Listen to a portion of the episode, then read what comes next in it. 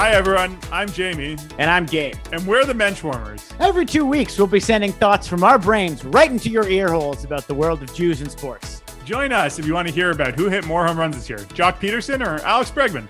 Or maybe some interviews with staff and athletes from Team Israel on their way to the Tokyo Olympics. Or, sadly, if you want to hear us break down the latest anti Semitism scandal in professional sports. Which one, Jamie? Well, unfortunately, there are plenty of those. Find us wherever you get your podcasts or at thecjn.ca.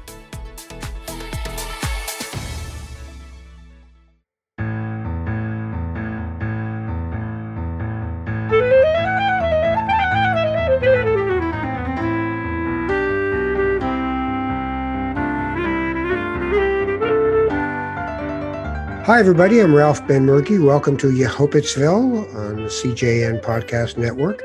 Uh, you can always get the information you need in terms of what the podcasts are at thecjn.ca. So if you're looking for me or the others who do them, then please feel free to go there and go there for the chat rooms as well. And uh, CJN is back and strong and fabulous, I have to say. The magazine came out at Passover and it was just so refreshing.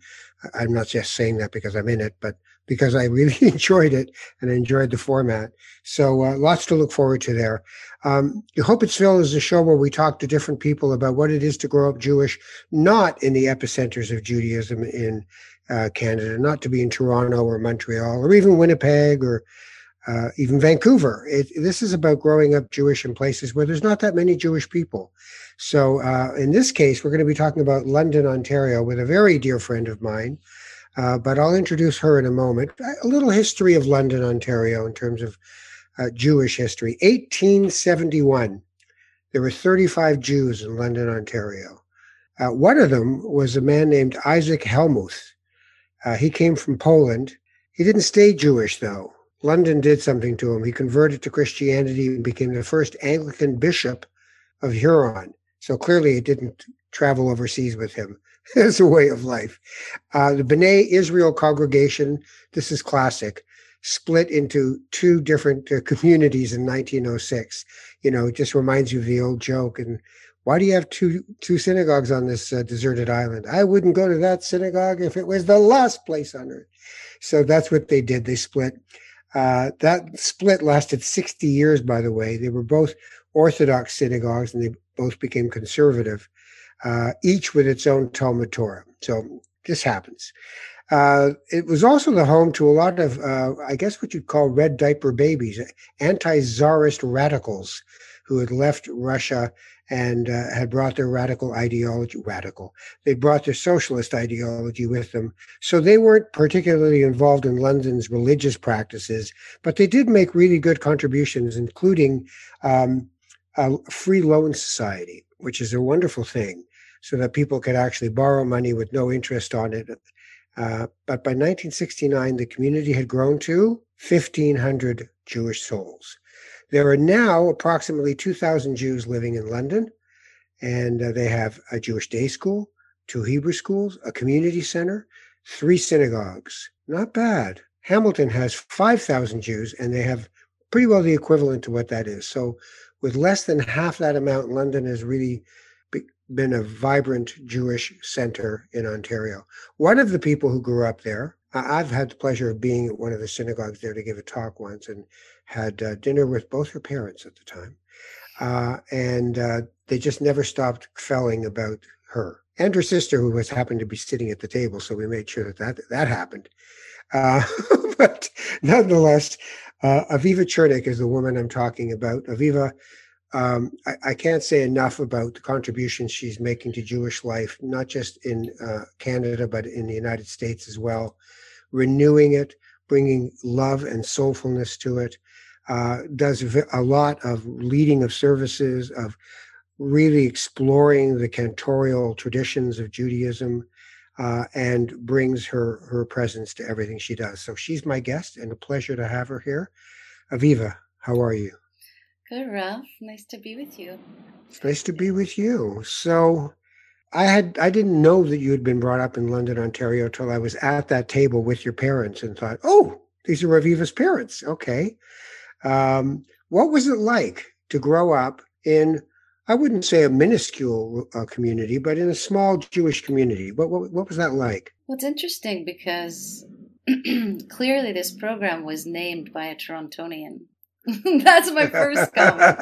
because for the people who grow up in small Jewish towns, cities, I mean, it was a city, it, it's not, there's no, for me, that's what I grew up in. I grew up in the warmth of a very connected community. I was surrounded, I was ensconced in Jewish life, walking down to day school and to shul, which was side by each for a long time. And, um, you know, it doesn't occur to you when you're in it that it's uh, small. It's yeah. just that it's connected. And the difference is when I moved to Toronto, I mean, many, many differences. But one thing that just right away I want to, the, to tell you is that one of the major differences is that you know the people in the Chevra Kadisha. Like, like a small thing, which is actually a huge thing, when I moved to Toronto sometime after. So I did train in the Kent. I'm a art. I'm an artist, musician, and I trained in the Cantorial Arts. Um, and started leading prayer. And as I went along, I, I, thought, I think I'd like to join a Chevra Kadisha. And a Chevra Kadisha is the those the group of people who care for, um, prepare the bodies for burial. And in London, it's a group of volunteers. Now they do have to train and they have to be vetted by the head person who's who has a, a healthcare background, either medical or nursing background. Um, but you know the people whose bodies you are caring for. And I got to sort of slide in there for, for my bubby when my bubby died and sit by her body, like while it was being washed, not just away, you know, at the funeral parlor, but right there with her. And then I realized, oh, I've moved somewhere where people are paid to do that job. I mean, I'm glad they have the work, but also I might be doing it. It might be a group. It's likely a group of women, maybe for me, when I die, if I'm in Toronto, it likely will be a group of women who've never met me before. That's okay. It's uh, they're doing a deep, um, a deep chesed, uh, you know, a deep loving kindness, deep act of loving kindness. But that's a, one of the things that strikes me the most about coming from a place where when people die, everybody goes to the Shiva. You go to the funeral. You just show up. You just show up because even if you weren't close to them, you knew them or you went to school with their daughter, their grandchild. And um, in a smaller community, you you stick together in a way, not to block out others. I think in a way, uh, mm. but to to support and lift each other up because there's not such an abundance of Jewish options. So that that's maybe that's maybe the first thing is a closeness, and I saw that in a way when I worked um, I'm, I'm, no longer working as a chazan, but when I did, I worked with the Shaarei Beth El congregation in Oakville, very beloved yeah. congregation, and I felt that same thing. You know, for the B'nai Mitzvah services, for the celebrations, they just, you know, sometimes there was catering, but often people baked. like you bake, you bring things. You're not just, you know, just it's it's less passive because you have to do it for each other. There's also in London, there's no kosher butcher. So my mom got her meat from Hamilton and still does. You can't just go out and get, if you keep kosher, you can't just go, first of all, you don't go out for, depending on your level of kashrut, you don't go out for dinner or you don't go out for meat dinner. You wait till you're in Toronto and that's, it becomes, that's a huge treat. So when we'd come to Toronto, we'd go out and always have whatever, you know, shawarma. Like that was the big thing. So, I mean, as as you can see, I just got started, but I could kind of go on and on about. No, please do, because to me, what I'm hearing is uh, if you're Jewish in a place where there's 2,000 Jews, um, it's personal. It's not impersonal. If you're in a place with 190,000 Jews, like Toronto, um, it's different. It, it, it, you can choose to do something with it as a Jew, or you can just leave it alone. But if you do it in London, everybody's involved and everybody is connected. So that makes me think what made you, I mean, that's not the same thing as it really immersing you in a Jewish life and deciding to commit yourself to it the way you have. Was there something about the London experience that just made it an organic flow? Yes, absolutely. Absolutely. Such a great question. It's a great threading through because the I think the depth of Jewish engagement. I mean, certainly that's also just a gift from my parents. Not to say every Jew- Jewish home had the same uh, level of engagement, different la- you know, different levels, different kinds of entries into Judaism. And that was really important for my parents. And they also really invested in all of us going away to have experiences. So we had larger circles of Jewish friends. So USY, um, so Jewish Youth Group, Camp Ramah, Jewish Camp. Um, and so um, I guess I would say that when I went away to school, I went to York to study theater. And I had a really strong experience of internalized anti Semitism. I was just like, I'm not Jewish. Like, those people are Jewish. I don't want to have anything to do with them. The, the school was filled with Jews, but I felt no, you know, I didn't identify with them. Why not? Um, I'm trying to, I'm trying to see what, like, it's interesting. I haven't asked myself that in a long time because I think if I told you at the time, I would have said something very unkind, like they're spoiled and they use like they're speaking sort of a bit of an accent and and they're loud and obvious and i think that's what's internalized anti-semitism. It's just like i didn't wasn't used to, i was used to identifying as jewish sharing culture. I was always in once i left the day school which i'm happy to tell you about because i think that piece is really important yeah yeah the london community hebrew day school which my bubby and zeta helped found my parents supported also by the way my bubby and zeta the Wolenskis helped to start that first one of those first conservative shuls.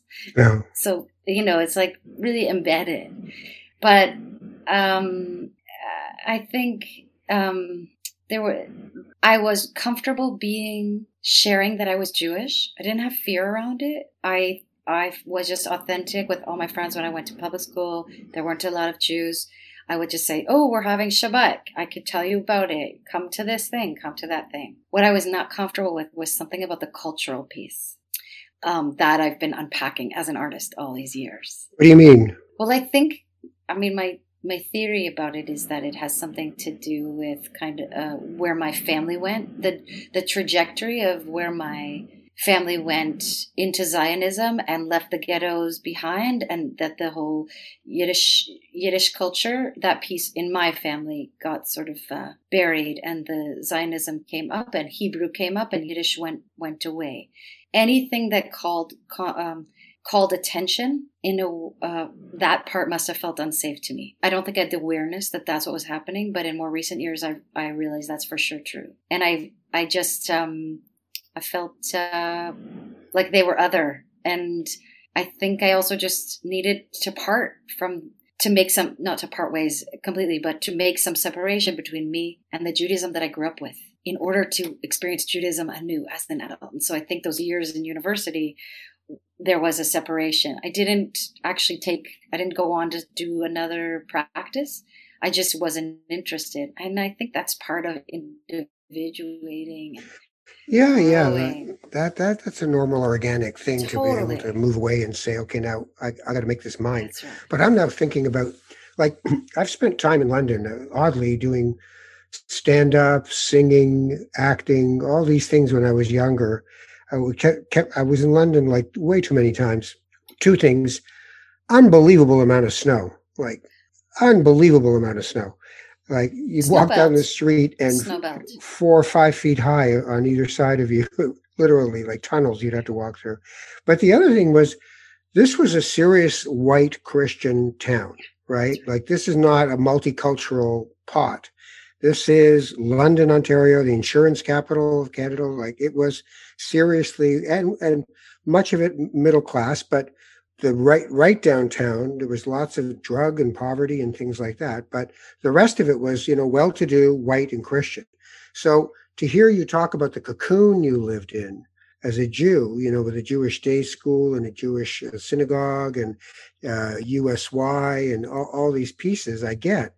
But how did you see yourself in the larger milieu of london itself So when I so the day school, the Hebrew, the London Commu- LCHDS went up to grade six when I was there. Um, I think when my sisters were around, maybe I could be wrong about this, but maybe it only went up to grade three. So that was actually an improvement. But you know, there were five of us, and I think that was even like a split grade, five, six. So there weren't a lot of kids. right And luckily for my education and my spirit, I think I got to go to a public school where I experienced other people and like a larger world, which was really important.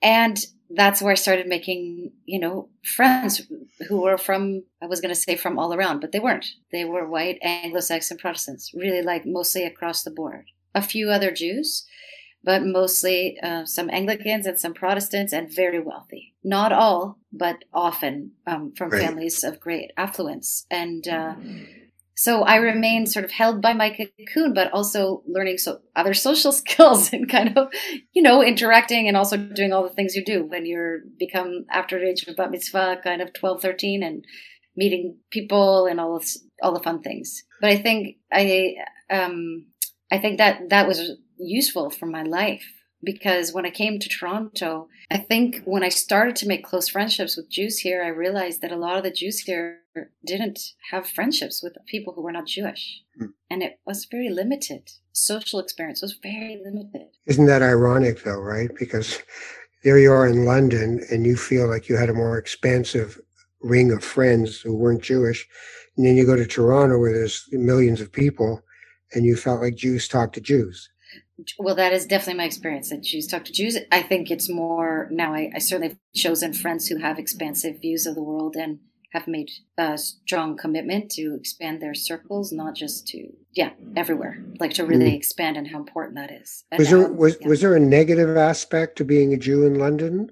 Did you encounter anti-Semitism from people, or just the wrong kind of ideas or comments? So somehow, I have not um, experienced a lot of direct anti-Semitism. Somehow, like even like I'm thinking about. Um, I started doing theater, the little, the little theater, the little theater, I think it was called. Anyways, we um, started learning with Kip very young, and I went to you know so Hebrew school theater classes. And I remember this girl, we were in the dressing room and she said to me, I telling about being Jewish. I, I think I didn't know I don't know that I knew to be afraid. Well, which is good. um, uh, it's good, but just interesting because somewhere along the way I decided to start being afraid, or my tissues told me to be afraid, or my parents' legacy, or you know right. their experience, you know what was passed down to me. Anyways, what did she say in the so dressing I said, room? Yeah, exactly. I said to her, you know, oh, something about being Jewish. And she said, "You're Jewish. You don't look Jewish." That's the only like when I remember. Yeah, and I remember saying like, "Well, what what is it, what is your perception and what did you you know i didn't know but at the time it was it was uncomfortable. And i realize as i tell people to say that's what your that's your soul but it's not the soul experience. It's just that i have jewish friends who grew up in london who would have the greek kids. I don't know why it was the greek kids but the greek kids would throw pennies at i had a friend. Right. they throw pennies at them while they walk down the hall. And certainly as I got older, I got more aware of a sort of underlying anti-Semitism, just in in in in perceptions. I certainly got it in the arts community. It's very subtle. I'm sure I could get in a lot of trouble to say so, but it's there. Like it's it's a it's a felt. I, I can speak to it as a felt experience, and I'm sure I could pull up the pull up the pull up the you know some of the examples. But for the most part, I have I feel grateful that that's a piece that just hasn't mm. come in such direct ways. Eh, but but I think I also there was a certain amount of hiding. So it's like I've been out as Jewish. I don't know how how to put this. It's very strange. I'm okay to be out as yeah. It's again, it's a play between the religious piece or the observance piece, and then the cultural piece. So there are places where I don't get into that I'm that I'm observant or that I uh, that I practice Judaism. Right, right. And there are places because it's now there are places where it's only cool to be culturally Jewish. then right. there are places, and some of those. So I do notice I I often am still doing a strange thing where I'm kind of um uh, compartmentalizing and just not being my full in my full self because I feel like it's not. I can still feel like it's not comfortable for other people, even the Jews. Sometimes, right, right. especially the Jews. yeah, let's be well, let's be honest. Yeah, as, yeah. as you also as a spirit, you know, a deeply spiritual practitioner, it's like there's a lot to navigate. People's wounding, Jewish wounding, is is really so. It's encumbered. Their experience of Judaism can be very encumbered, understandably. Yeah. So when you think about it in terms of you know being in a place like London with two thousand Jewish people, there must also be a, um, since you, like you said, everybody knows everybody, there's two sides to that. There's the, the wonderfulness of everybody knows everybody, so they're part of a community. And then there's the desire to conform because there is a community and it is an answerable community. So, did that shape you in any way? Whoa, I think this is the part where I get to tell you that um, all the great, you know, uh, the things that would have been hard and that that were hard, but that were also I had incredible role models. Um, and this is like actually slight digression. I'm holding your question, Ralph, but I'm also, you know, about the influences that I took with me, like starting with my Chazan Alav Shalom of blessed memory, Yossi Freiman, like is one of my major influences. I didn't realize that till years later when I started saying like, I think I need to lead prayer. Oh my gosh, I know all this. I know all this material. It's like it's in my cells. It's it's deep within me. I don't have to learn it. Of course, I had to relearn lots of things. But, um, so I I want to say that's a piece, that's something that I didn't catch from before. I but then I think of somebody like my mom. Um, first of all, my dad was in the choir, my bubby was in the choir. I'm just seeing like the examples.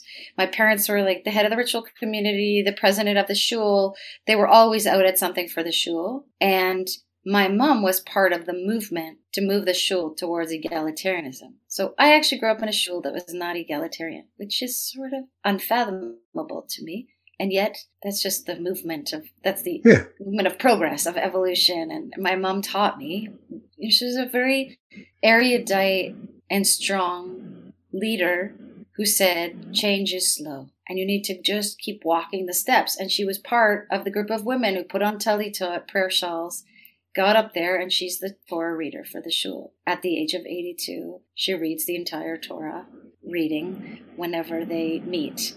And um, so I grew up in a Judaism that had a lot of rules, and it was very restrictive.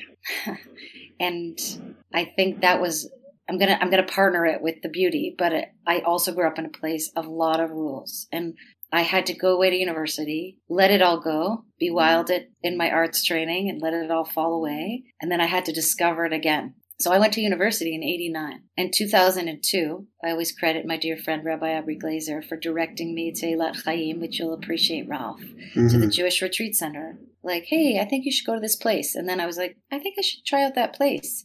That just all of a sudden, I started to explore, I just started to encounter that there was just another way to experience Judaism in my body through my unmediated emotions with a voice unencumbered by people's notions about how it would have to be as a woman and now as an adult as a queer person. And that was not available to me. It was nurtured in some ways through a deeply beautiful love of Shabbat and family around the table and lots of singing, uh, trips back and forth to Israel where my Saba and Savta lived, and and and very rigorous um, attendance at synagogue and keeping of Shabbat you know so there's and all the all the fest all the festivals and all the festivities you know? Did, it feel restrictive at the time or did it feel like i think it what you're saying makes me feel like it it, it was both. It, it, was a blessing and, and it was a bit of a curse but because the first part of what you talked about was the the loveliness of the cocoon but you can't have a cocoon without the structures of halacha so there you go right you know, if it's completely secular life that you'd been living, then there was nothing to push against. Push against when you went to, to York, you know. In um, right. I think it's in the um, the Amish or or the uh, Mennonite. There's a I think it's the Amish a year of wilding. So go go crazy and either come back and be in this community which has a million rules, or don't come back. But first, you should go go crazy.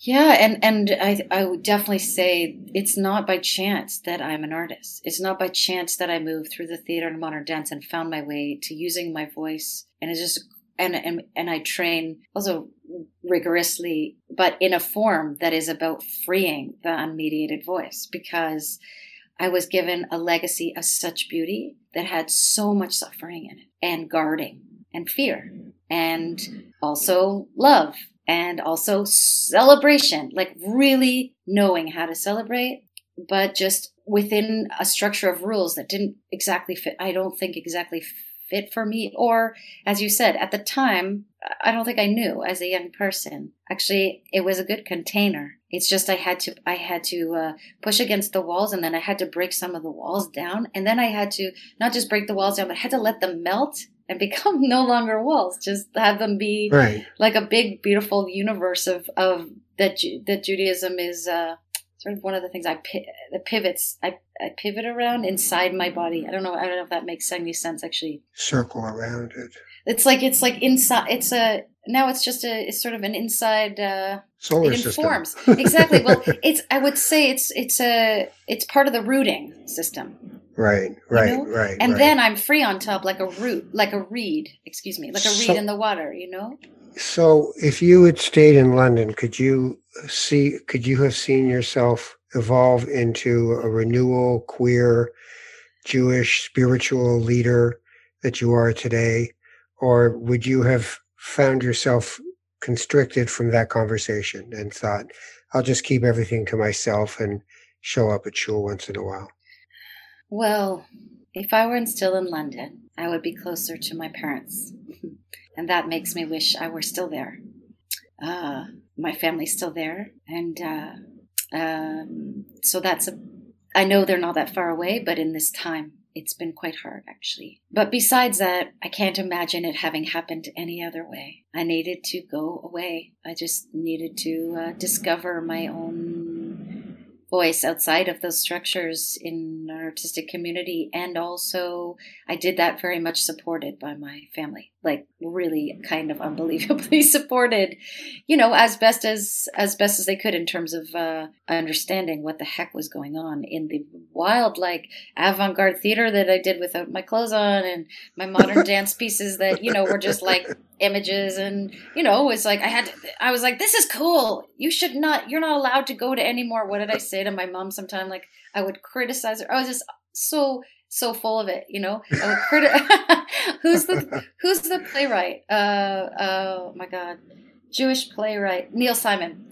So Right. I'd be like, you know, Neil Simon would be playing at the Grand Theater in London, and my parents had, had a subscription, and you know, my parents were um, incredible pair of uh, they of uh, trailblazing pioneers in the field of marriage counseling and sex therapy, and I lived in with them that home where all this innovation was happening in that field, and um, you know, my mom did counseling with a lot of people who are really suffering. And she said, when I go to see art, I want to escape. Well, when I was in theater school, I thought that was like the lowest the low. It's like you have to experience the tragedy and the trauma, the drama, and you know, everything was avant garde. They, you know, they came. And even my bubby, God rest her soul, bless her soul, Bubby Rebecca Walensky, she came to all my stuff.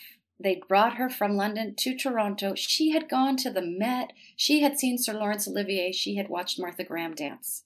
My bubby came to watch me do all this stuff that, frankly, I was not really very good at. And she would bring a box of um, turtles, you know, the chocolates. that was it. She'd bring the turtles to every everything, no matter how much shite there was in it. So there was I'm. it's great to reflect on that with you, Ralph, because I'm just lucky, so blessed. You know, I mean, it it it moves it away from physical location and geography into family. right. You just it's all about the fact that your family, uh, their love wasn't confined to a place that you were in, and if you left, you left, and that was that. They they they followed and supported your journey. You know, they, They loved really you, and really and it didn't matter. So, you know, you could have grown up in. Uh, I was talking to Howard Glassman, sixty Jewish families in Moose Jaw. You know, but he loved his dad and his mom, and he'd go see his dad, and they'd talk about golf, and they'd have a good time together. And really, it was about. And my dad lives there, and I live here, but it's about being Glassmans at that point. It wasn't about Moose Jaw or Toronto. And I guess this is, you're telling me the same thing. What would you say to somebody? We're going to wrap up, but what would you say to somebody about living in a smaller uh, population of Jews someplace in Canada? What advice would you give them? Well, I guess I'm thinking the term band together. which is not sort of language that I normally would be drawn to. But I think I think I feel that still from friends like friends who are living in Peterborough, you know, to, we're trying to st- stimulate community and who have had experiences from elsewhere and see what the possibilities are, but it's slower because maybe people have less have had less exposure. But just to trust that change is slow but it's happening all the time and that you can bring yourself to the kind of judaism you want and you can bring that and find like-minded people and just like you and i know you start a small group. You just start your own small group and you meet and and you let it be nurtured. You nurture it and you let it be nurtured by maybe by also being inspired by things happening outside of your town which is like god bless zoom right? Yeah. because it's like we're all attending beautiful things. So often i'll say to people you know it's a good idea to attend something elsewhere but also for people in toronto please don't think what we have here is what is jewish like what is jewish? This is judaism. Because actually judaism is much more uh, it has it's a much greater spectrum than what we have here. It on beyond zebra like on beyond toronto and montreal whatever we think is the epicenter. So I, i'd say find the like-minded people and and nurture the thing that works for you.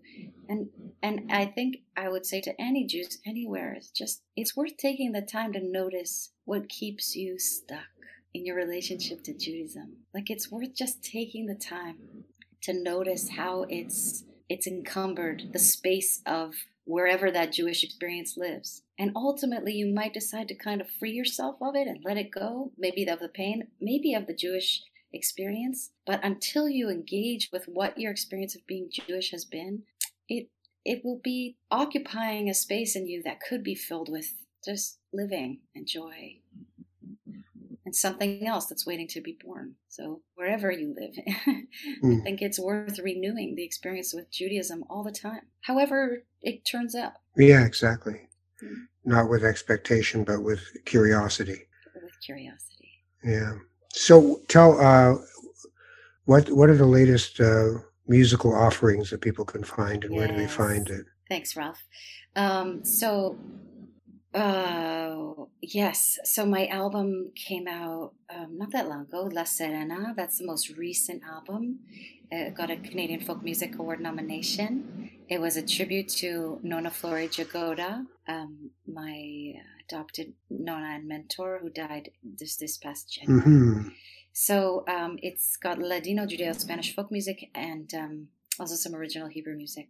So I would say to go to my site, avivachernik.com, and then you can see where to get the music, or on Bandcamp. Also, um, I lead a community called Neyshev. You can just look that up, neyshev.com, N-E-Y-S-H-E-V. And we meet twice a week, and uh, it's meditation. And we come and I do some teachings from Torah, from the Omer. We have beautiful guest teachers and we sit together and it's a very beautiful evolving developing growing community What's it called again? anytime. it's called neyshev n-e-y-s-h-e-v Okay. Well, I, th- I guess uh, sorry i realize I, sh- I would say the last thing is actually i am the artist in residence at beth tzedec synagogue in toronto and that's an interesting evolution because I grew up in that really conservative place, and I'm back in a conservative synagogue where I maybe never imagined I would be. But but I see that change is happening all the time, and that's exciting to be a part of. well, my friend, I thank you for your time. Uh, I know you have other things you need to do. Uh, Aviva Chernik, um, you can find her at aviv- avivachernik.com. Uh, and there you'll find the Serena and uh, more information about how to uh, keep in touch with a beautiful soul doing wonderful Judaism, enlivened, embodied Judaism. And I wish you nothing but the best, my friend. Thanks, Ralph. Great My to be pleasure. you. You too. This is Yehupetzville on uh, the CJN podcasting network, as it were, and you can find out more at the cjn.ca if you're interested. Um, Yehupetzville is something we do twice a month, and there's lots of other offerings as well. Uh, subscribe if you so desire. In the meantime, take care of each other, be well, and be safe. Bye.